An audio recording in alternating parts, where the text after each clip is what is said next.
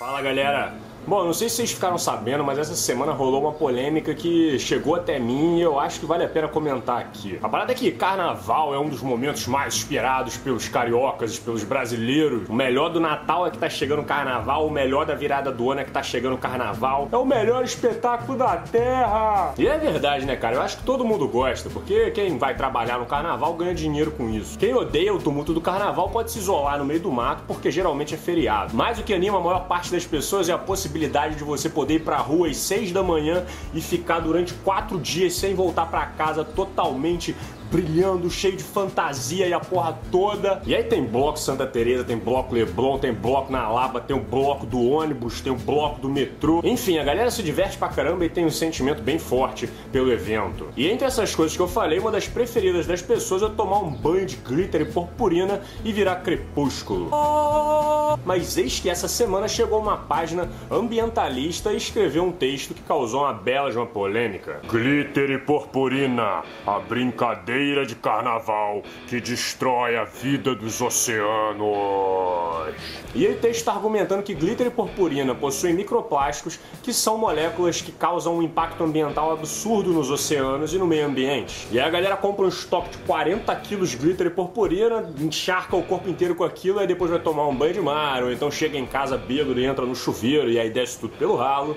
E aí a gente já sabe onde tudo isso vai parar. Mas pelo que eu percebi, esse texto foi muito criticado nas redes sociais quanto é que deu essa polêmica toda. As pessoas não aceitaram a ideia de que sair purpurinado no carnaval seria algo negativo pro ambiente, né? Parece que as pessoas nem estão acostumadas a fazer coisas negativas pro meio ambiente. E aí teve gente argumentando: "Ah, purpurina nem é microplástico, purpurina é alumínio, é metal. As escolas de samba são as culpadas, são eles que estão sujando tudo. Esse texto é um absurdo, eles estão querendo colocar colocar como culpados as pessoas que estão só querendo se divertir na rua. Bom, então vamos lá, vou falar para vocês o que eu acho sobre isso. Bom, a primeira coisa é que contaminação de microplástico no oceano, na atmosfera, é algo extremamente sério. O problema é que a parada é meio contraintuitiva. A gente vê uma sacola plástica boiando, uma garrafa plástica no oceano, a gente tem tendência a achar de que esse é o símbolo da poluição.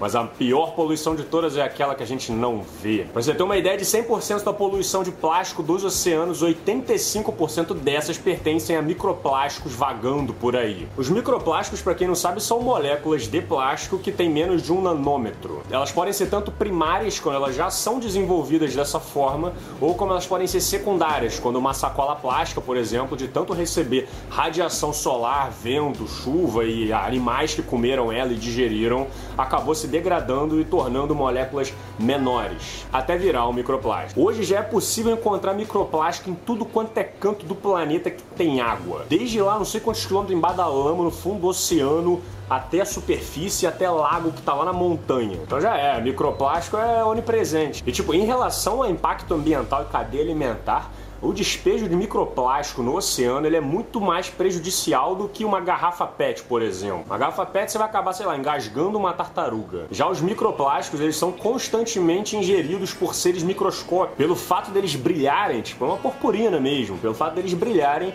as larvas de peixes pequenas tendem a querer comer mais o microplástico do que o alimento dele. Pra você ter uma ideia, nessa foto aqui você consegue ver o microplástico no interior de uma larva de peixe. E como o microplástico está sendo ingerido por plânctons, a cada nível trófico que a gente sobe, a gente vai ter uma concentração maior de microplástico dentro de cada animal, dentro de cada organismo. Até chegar, adivinha quem? Haha, na gente! Uh! Exatamente, hoje em dia as chances da gente encontrar altas concentrações de microplástico dentro dos peixes que a gente compra, que a gente pesca, são altíssimas. Pois, mas o que acontece? O plástico fica dentro do organismo, o bicho engasga com plástico, ele defeca o plástico depois. Então, essa é uma pergunta bem interessante. Recentemente fizeram um estudo sobre isso. Os cientistas marcaram uma molécula de microplástico para poder identificar ela posteriormente e alimentaram um molusco com essas moléculas. Assim, eles puderam observar o caminho que o microplástico ia fazer. E adivinha, meu irmão?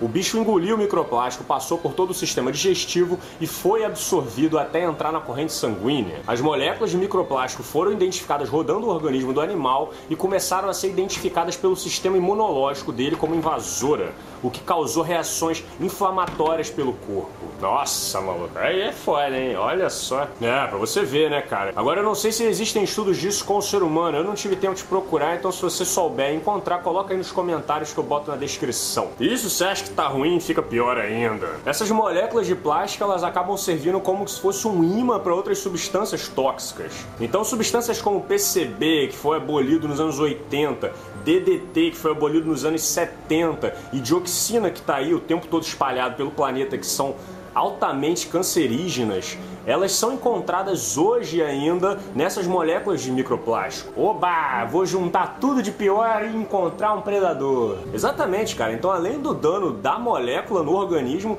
ela ainda atrai outras toxinas para dentro dele. Ah, que se foda o peixe, João, não tô nem aí. É, mas quem é que vai comer o peixe depois? Hã? Hã? Hã? Então já há alguns anos os governos estão conversando sobre essa problematização dos microplásticos. Cada vez mais estamos encontrando evidências do impacto ambiental seríssimo que essa molécula sendo jogada no oceano, jogada na atmosfera pode causar. E cara, querendo ou não, purpurina e glitter estão na lista. Na verdade, a galera faz uma confusão tremenda com isso, porque pelo que eu entendi, purpurina e glitter são coisas diferentes. O nome purpurina, que vem da cor púrpura, né, que é um vermelho escuro, ela é um pigmento extraído de um tipo de raiz. Já a purpurina sintética, que é essa que a gente vem por aí, ela é uma partícula pequena metálica e colorida. Já o glitter, ah, o glitter sim, ele é um microplástico. O problema é que eu procurei umas embalagens aqui na internet e na maior parte das vezes a purpurina vem misturada com glitter e o glitter vem misturado com purpurina e parece que ninguém tá nem aí. O importante é brilhar! Então assim, eu posso estar enganado, se eu tiver comenta aí que eu vou colocar uma notificação aqui, mas eu acho que a maior parte